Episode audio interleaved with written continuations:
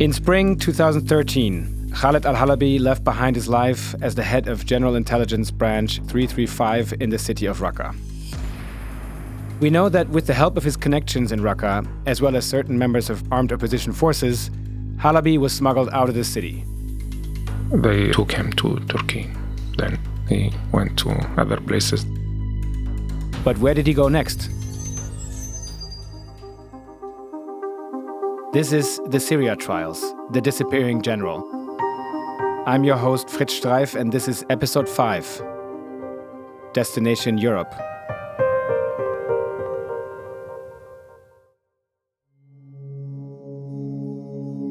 Steve Kostas is a lawyer at the NGO, the Open Society Justice Initiative. I don't know from our own investigations what he did, but I've seen reporting that he then traveled at some point to Jordan and from Jordan to France. And that's where our engagement picks up. The reporting suggests that Halabi made it from Turkey to Jordan, thanks to a helping hand from the Lebanese politician and Druze leader Walid Jumblat. Then, in February 2014, nearly a year after he had first left Syria, Halabi received a single use travel document and visa from the French embassy in Amman, the capital of Jordan. According to the entry stamp, he landed in Paris on February 27, 2014. But Halabi had been a high ranking official for a regime that had been widely admonished in countries like the one he had just landed in, for its violent crackdown on peaceful protests, as well as the brutal conflict that had ensued. And the war was getting even more ferocious by the day. So, how had he been allowed to enter France? Director at CIJA, the Commission for International Justice and Accountability, Bill Wiley. It's in the public domain that Al Halabi was moved initially to Paris by one of the French security services. It was common practice early in the conflict of the French to move higher ranking regime defectors to France to debrief them. Sometimes they would debrief them in the region. Turkey or Jordan in particular. For whatever reason, Al Halabi was one of the ones moved to France. So that aspect was and is not unusual. So it was the French intelligence services, the DGSI, who had arranged for Halabi to travel from Jordan to France. The DGSI would have no doubt been aware of how the Syrian security services were run not least because in January 2014, a month before Halabi landed in France, photographic evidence smuggled out of Syria by a regime defector codenamed Caesar had been released. These photos documented the killing of 11,000 detainees in Syrian regime custody and were later and continue to be used as evidence in criminal cases being built by European prosecutors, including the French. So it was not despite of, but because of his status as a high ranking official within the Syrian regime that the French intelligence seemed to have been willing to help Halabi. They apparently considered him someone who could be useful. Perhaps he could reveal more about the inner workings of the Syrian intelligence services. But was Halabi truly someone who had given up the regime and switched sides? Was he truly a defector? Steve Kostas. Defections, I think, should be really scrutinized. I mean, if the defection happened on the day that the town was liberated or the day before, it's not really a defection, in my view. And Halabi had left his position as head of state security in Raqqa at the same time that opposition forces seized the city from regime control. Working with defectors can be tricky territory especially if there is reason to believe that they were involved with criminality and question marks over whether, like Halabi, they truly defected or had other motives. Opinions are divided, and however the French intelligence planned on working with or using Halabi is different to how legal NGOs like the Open Society Justice Initiative and CIJA approached the issue of including defectors in legal cases. I think the answer is different for law enforcement than it is for a civil society organization like ours. So, for us, for NGOs, we should always be extremely cautious about involving a defector witness, particularly if there are concerns about their possible wrongdoing or possible criminality. Generally speaking, with defectors, our approach has been if we think that they were involved in criminal conduct, then we don't have contact with them.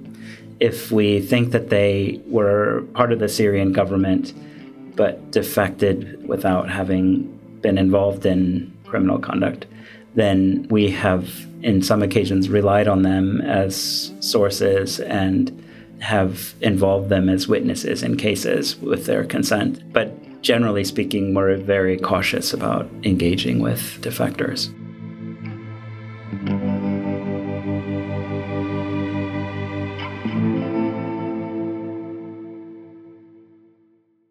Whether his defector status was of concern to the French intelligence or not, there was also another reason Halabi could have been seen as potentially useful to them the anticipation that the president of Syria, Bashar al Assad, was going to lose the war. There's debriefing defectors, and then there's also identifying guys to take over right. at different levels in the event that the regime falls. It's important to keep in mind that the Syrian regime militarily was losing the war until September 2015. But until that point, it appeared that the regime was going to be defeated militarily by the opposition. So it's natural that states with a strategic interest in Syria would engage in all manner of activities designed to protect their interests. If the Assad regime collapsed, somebody has to be in charge.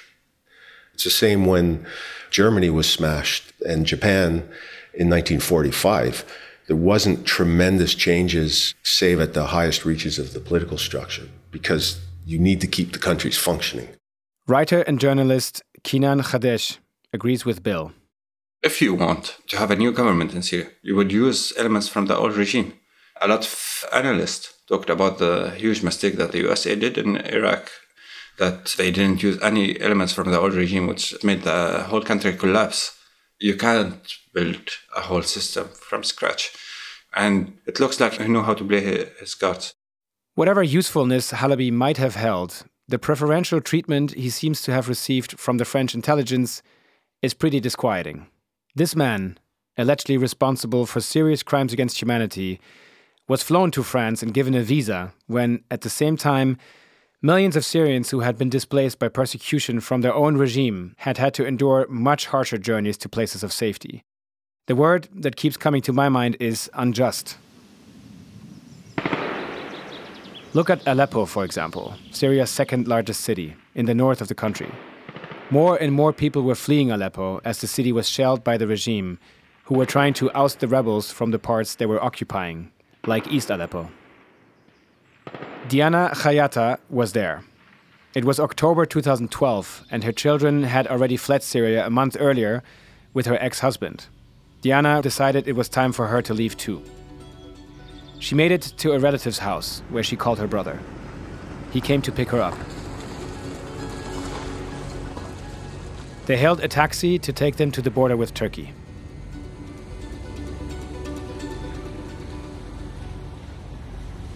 The checkpoint, that was Bab Hawa, it was completely ruined. It was like a battlefield. It was uh, shelled and burned. So it was literally like all black and fire and rebels. And it was so weird. It was like a movie, literally. And then he just checked my brother's ID and he said, Yeah, God be with you. And we just crossed. And then literally you are shifting like you are in a time zone kind of tube shifting out from something super weird to natural life.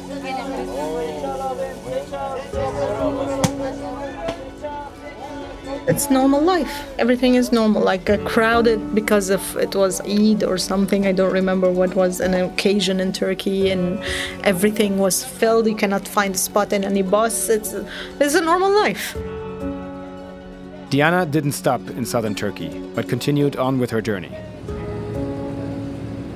and then I took a bus to Adana, and from Adana I took another bus to Istanbul, and then uh, immediately to the airport I took an airplane to Egypt, Cairo.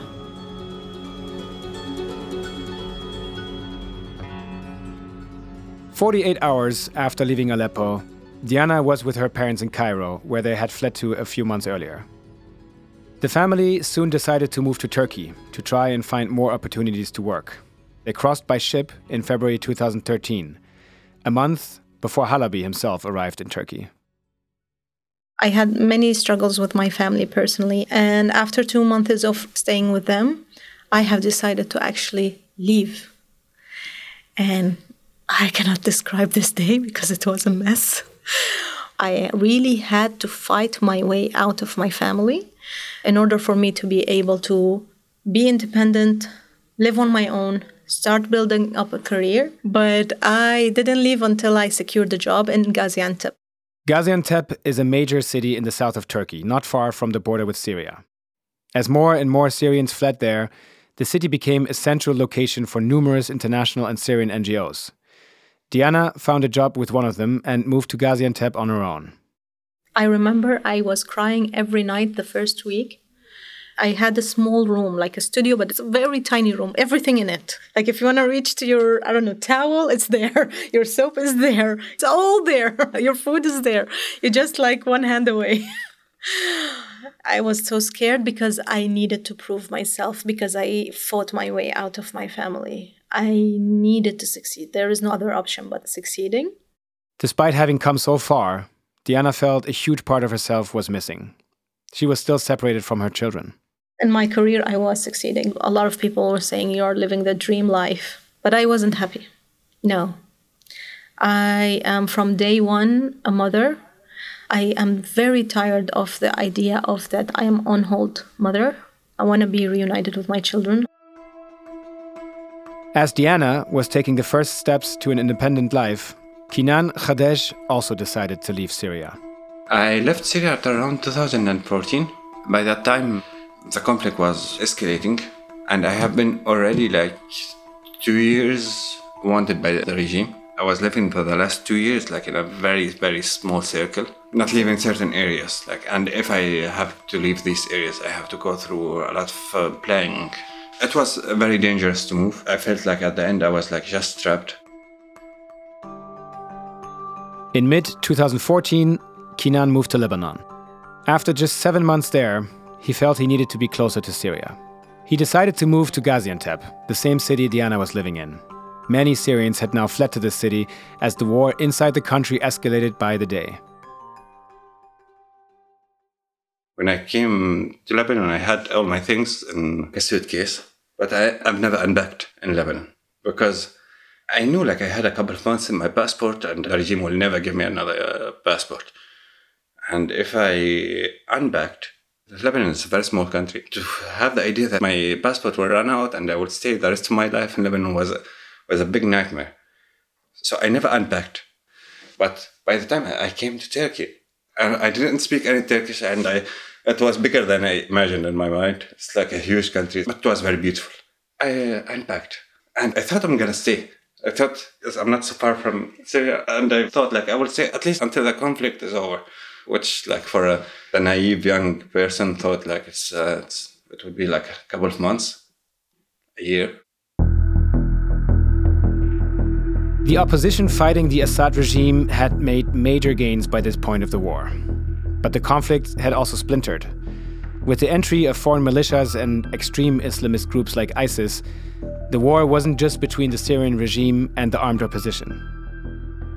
And life under ISIS was turning out to be just as violent and dangerous as life under the Assad regime. Activist Abdallah was there. I noticed that they will kill everybody against them. I hide I didn't sleep at my apartment. They tried to kidnap me multiple times. Then we took decision with my friends to live together to Turkey. So I think on 18 of January 2014, I moved to Turkey.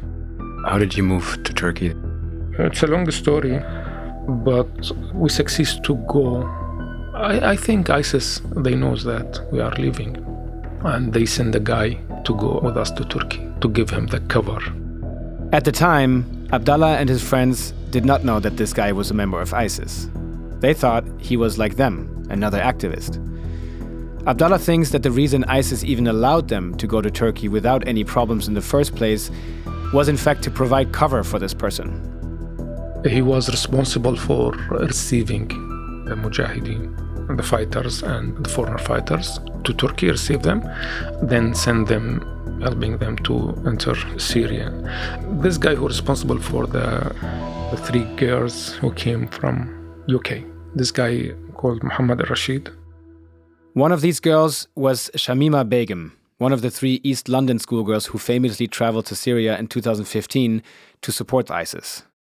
So they guaranteed your security if you give the cover to this guy so he can go recruit in Turkey to bring back the Mujahideen. Yeah, kind of. But they also they sent the other guy with us. Abdallah and his friends were unaware that this other guy was also a member of ISIS.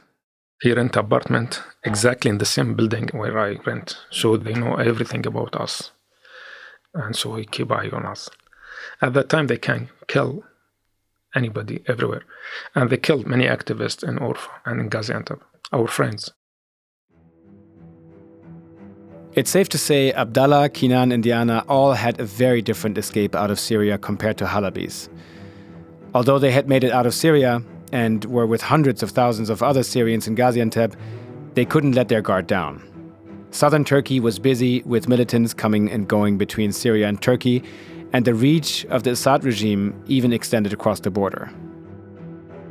Kenan didn't feel safe, so he decided to continue his journey.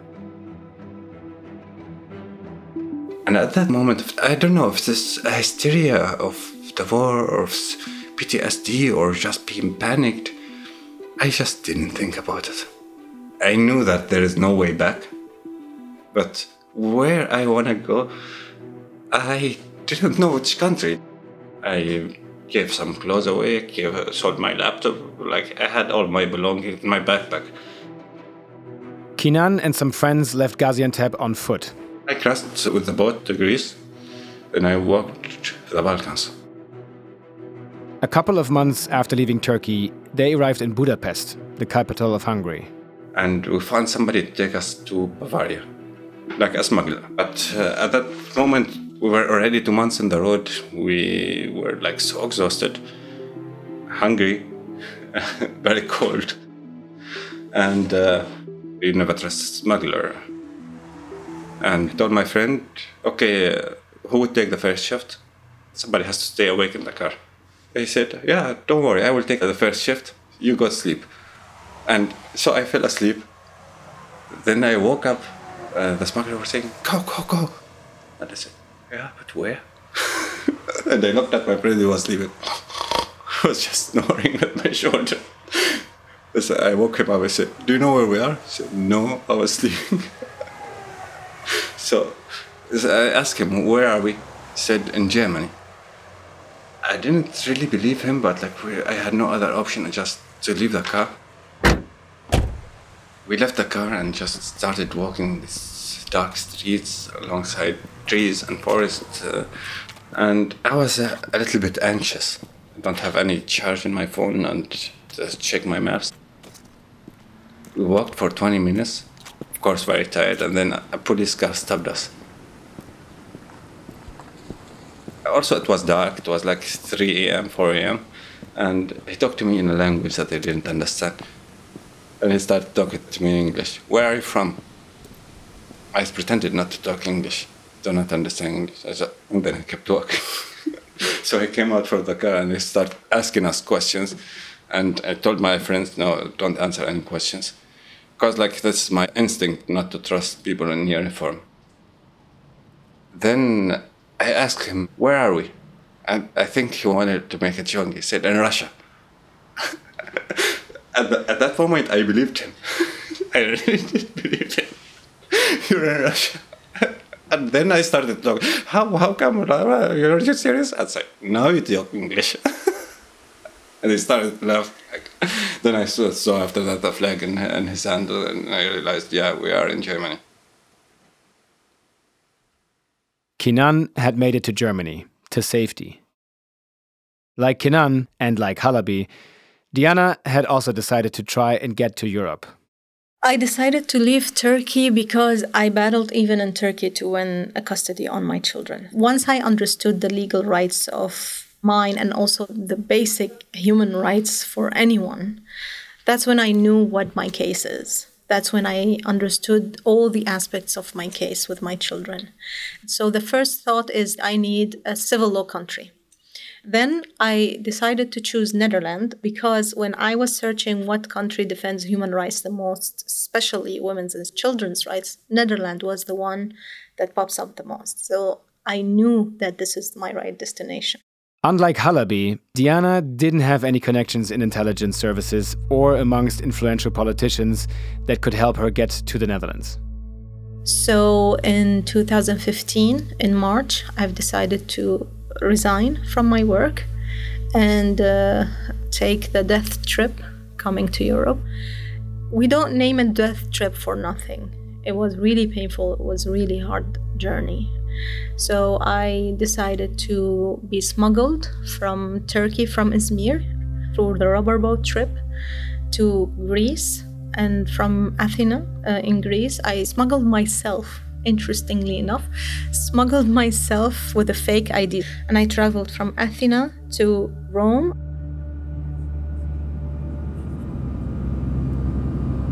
I remember in the airplane from Rome to Amsterdam, which is the final obstacle, let's say. I was waiting not just for the door of the airplane to close, but the airplane to kick off. And the minute we rised above the ground, I put my head on the window and I immediately sobbed in tears. And the guy next to me, he was like, Are you okay? What's going on? Are you okay? Because I was sobbing. And I told him, I'm afraid of flying. After a two and a half hour flight, Diana touched down at Amsterdam Schiphol airport. I was jumping out of joy. And then I had to stand in the costume and I was hearing weird sound like gates open in in some direction. So I was looking and seeing people doing something and then crossing very fast. And I looked at the sign and it says EU passport holders. And they were literally just putting their passport on a machine and the gate open, a gate of a country open. And here I am standing in customs and after a, death trip waiting with a with a fake ID by the customs and there are people just because of the location they were born in crossing by just putting their paper on a device for God's sake. And I, I felt envy at that moment. I'm not gonna hide it. Diana's ID must have been a good fake because she made it through customs with no problems she then traveled to Ter Apel in the north of the Netherlands, where the main asylum center and immigration office is.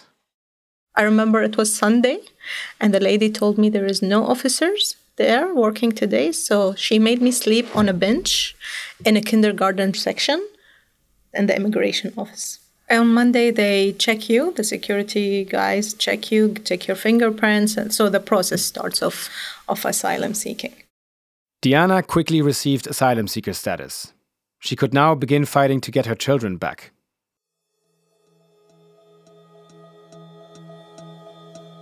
Although they had brought him into the country, it seemed that once Halabi had actually arrived in France, the French intelligence didn't want anything to do with him. Any information Halabi had that he could exchange in return for continued beneficial treatment, the French seemed not to be interested in. It appears that the French realized that Al Halabi was too toxic, so they abandoned him.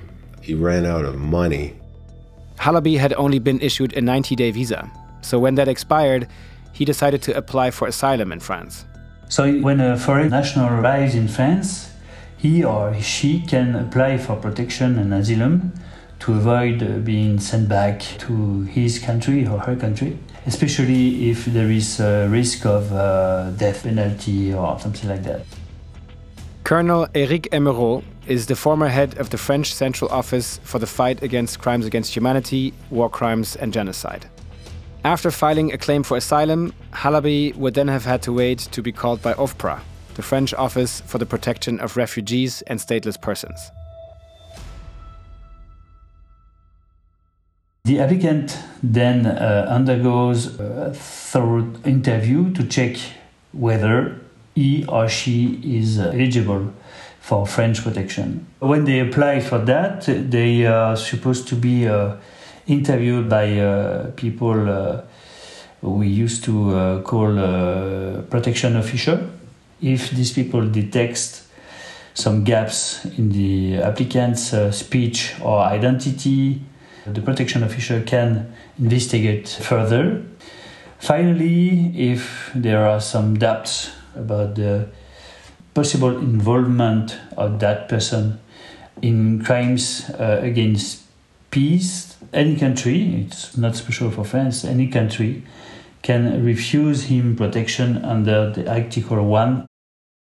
Generally, any country that is a state party to the 1951 United Nations Refugee Convention will offer refugees protection, for example, in the form of asylum. However, like Colonel Emeraux says here, if someone applying for this protection may be guilty of such crimes against humanity as Halabi is suspected of, the protection can be refused. After his interview, all Halabi could do was wait for a decision from the asylum authorities. They are in France as a refugee, so they are waiting for the final uh, decision of the French uh, administration. And so they don't have to do uh, anything special, in fact. We have to have people in which he's supposed to be uh, in contact with, and he's waiting for the, for the answer. They have to stay in the country because they ask for asylum in in uh, in France. So if they ask asylum for in, in one country, they have to wait. They are not able to go uh, asking uh, asylum in other country. In fact. As he waited in Paris for the asylum authorities' decision, little did Halabi know that his asylum interview had triggered an investigation within the French refugee office, OFPRA. It would appear that during the interview, he hadn't tried to hide the facts of his previous career back in Syria. And alarm bells hadn't just been sounded in France. As news and stories continued to emerge of atrocities being committed in Syria, Western legal investigators, as well as Syrian lawyers and activists who had fled the country, were ramping up efforts on how to address the serious crimes that were being committed in Syria. Steve Kostas was one of those lawyers. A senior legal officer at OSJI, the Open Society Justice Initiative, Steve has led their work on Syria since 2014. OSJI, along with you know many organizations, were trying to understand what could be the shape of accountability work with respect to all of this criminality. There were efforts to refer situation in Syria to the ICC, which was then vetoed by uh, Russia and China. This was when Russia and China vetoed attempts by coalitions of states in the United Nations Security Council to refer Syria to the International Criminal Court, the ICC. The first veto happened in May 2014. By this stage of the war, an estimated 160,000 people had been killed and millions of Syrians had been displaced. But with the ICC no longer an option to try and deliver justice for these crimes, legal investigators had to get creative. And really, with that door closing, we and everyone saw that the options were really limited in significant ways. So in 2014, 15, and 16, so for three years, we organized large roundtable meetings amongst international and Syrian and documentation NGOs. And the first meeting was called in Turkey and then later two meetings in Berlin. And the purpose initially was to hear about the experience of the NGOs that were already working on accountability for the atrocities in Syria. So, to hear about their experience of it, what they perceived as the gaps and the ways in which NGOs could collaborate or coordinate more. And there was one Syrian who was about to help bridge those gaps and steer the course of justice for Syria onto a new path. Abdallah, the activist from Raqqa. In the last episode, we heard how Human Rights Watch investigator Lama Fakih explored the inside of State Security Branch 335, Halabi's branch, after the liberation of Raqqa. Files were strewn all over the building, files that could have held important evidence of the crimes that had gone on inside the branch. Lama and her colleagues didn't take any of these documents from Branch 335 with them. But it turns out Abdallah had. Not from 335, but from another intelligence branch in Raqqa. Because I have a low background from the first day of liberation of Raqqa, I went with my friend to the political security branch and I took all the documents. So the FSA, they succeed to enter the, the ground floor. At that time, I went with the FSA with my friend. I bring four or five big bags of documents. I collect all the documents. This is in 2013 on March. So I start from that day collecting the documents. I know that uh, these documents it will be very important in the future for the justice. Where did you bring them at the time? I bought two bags at my place or one, and my grandpa also I, I bought one, and my friend also I bought one or two. So like four or five or bags. five bags, big bags, all documents with the names, signature, stamps. ISIS they came and they occupied my or take control of my apartment, and they take for this documents they take take them. Hmm. But the ones that were in other places? Yeah, other places they they moved them to Turkey. These documents that Abdallah had taken from inside a Syrian intelligence office were highly incriminating. They were evidence of the crimes the Syrian regime had perpetrated, and they had now made it out of Syria. If these documents had made it out of Raqqa, could evidence pertaining to Halabi and Branch 335 also make it out? In France, more bad news was about to come Halabi's way. This is journalist at the German news magazine Der Spiegel, Wolf Wiedmann Schmidt. Wolf began investigating the Halabi story in 2021. Well, as far as I recall, there were some problems in France. I think it was pretty obvious that the French authorities were not that happy about him being there, and it looked like the French asylum authorities would reject his claim, and they had already been suspecting him of war crimes. Was Halabi's recent past about to catch up with him? The Syria Trials, The Disappearing General, is hosted by me, Fritz Streiff. If you are enjoying this new season, please do leave us a review in Apple Podcasts or on Spotify. We love to hear what you think, and it'll really help us reach new listeners. And if you're an Arabic speaker, please also check out our sister series in Arabic. You can find us both at 75podcasts.org. Thank you for listening.